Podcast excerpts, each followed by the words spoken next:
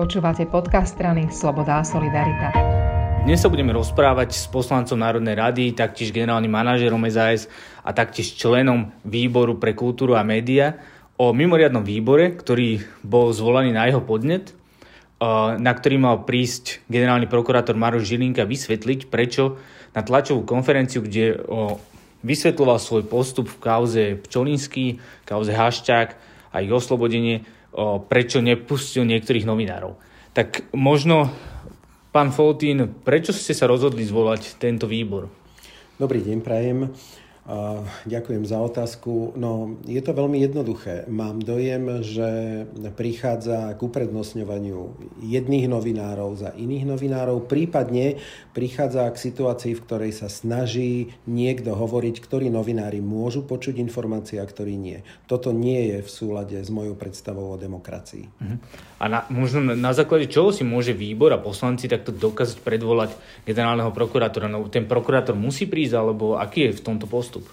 Áno, v rámci rokovacieho poriadku Národnej rady existuje paragraf, je to paragraf 53, ktorý celkom jasne hovorí, že výbor má právo pozývať na svoje schôdze členov vlády, vedúcich iných orgánov a tak ďalej, ale výslovne aj generálneho prokurátora a vyžadovať od neho vysvetlenia, prečo koná tak, ako koná.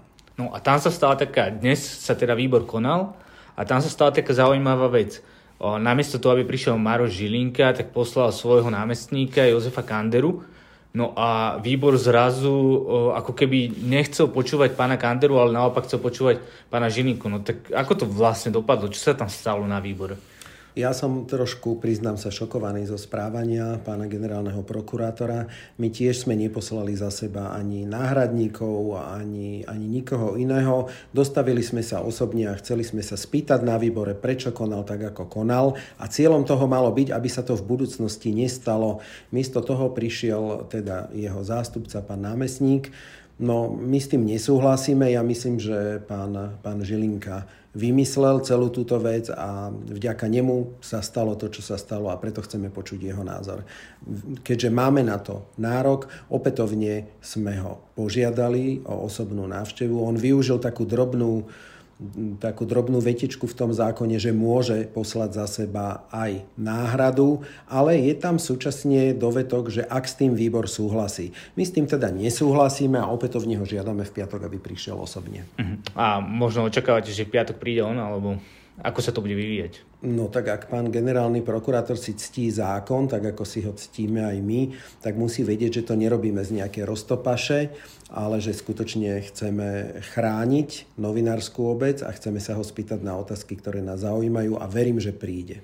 Jozef Kandera na výbore oficiálne nič nepovedal, ale po výbore teda ho trochu grilovali novinári a on vlastne novinárom povedal, že pán Žilinka mal veľa pracovných povinností alebo nejaké dôležité pracovné povinnosti, tak uh, možno vám to vysvetlil, alebo viete, aké pracovné povinnosti, alebo uh, akože, ak, aké to pozrieť, možno neoficiálne vám povedali, že teda pán Žilinka je naozaj preťažený prácou, tak, alebo čo si možno o tomto môžeme myslieť? Ja, ja nepoznám pracovný kalendár pána Žilinku a verte mi, že máme všetci svojich pracovných povinností dosť, ale určite by to bol dobre investovaný čas, keby prišiel na pol hodinku, na hodinku a vysvetlil nám svoje konanie. My by sme mu vysvetlili, čo sa nám nepáči a počnúť s dnešným dňom by všetko išlo, myslím si, o mnoho lepšie po vzájomnej dohode. Uh-huh. A možno taká otázka, že Prečo práve vy by ste sa mali pýtať pána Žininku?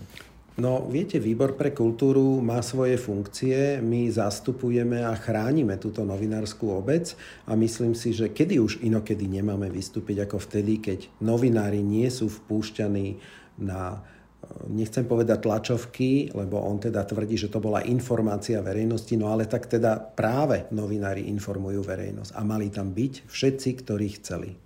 Uh-huh a možno mali ste niečo pripravené, nejaké otázky pre neho, že čo ste mu chceli klásť, alebo čo ste sa ho chceli konkrétne spýtať? Áno, mal som na neho 5 otáziek, ktoré, ktoré boli celkom jasné a očakával som od nich jasnú odpoveď. Uh-huh. A mo- možno taká najzásadnejšia, ktorá, ktorú by ste nám vedeli povedať, ale aj tak, aby sa možno na ňu nedokázal pripraviť.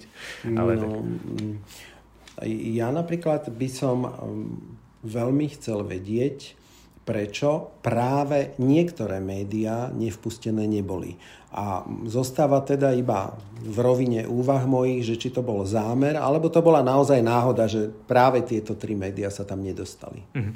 A ak odhľadneme možno od tých celých pochybností, ktorá generálna prokurátora vyvolala tým, že teda prišlo k tomu oslobodeniu Vladimíra Pčolinského aj pána Haščáka, teda sa zrušilo to jeho obvinenie alebo tý, u tých Arpašovcov, tak uh, generálna prokuratúra teda nepustila aj novinárov na tlačovú besedu, teraz neprišiel generálny prokurátor, tak možno pre vás, aký to zanecháva signál alebo ak, aký message, že to u vás vzbudzuje?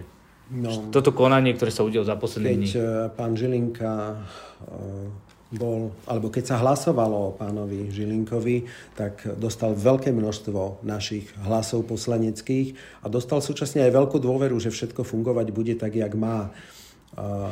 Slúby o transparentnosti a otvorení generálnej prokuratúry sa pre mňa dneska stali len frázou. A ostáva mi veriť, že teda rovnakou frázou nebudú aj slúby o boji proti mafii. Mhm tak dúfam, že môžeme spolu veriť, že to nebudú len frázy. A ďakujem veľmi pekne. Dnešný podcast sme nahrávali s poslancom Romanom Foltínom. Ďakujem pekne. Ďakujem aj ja.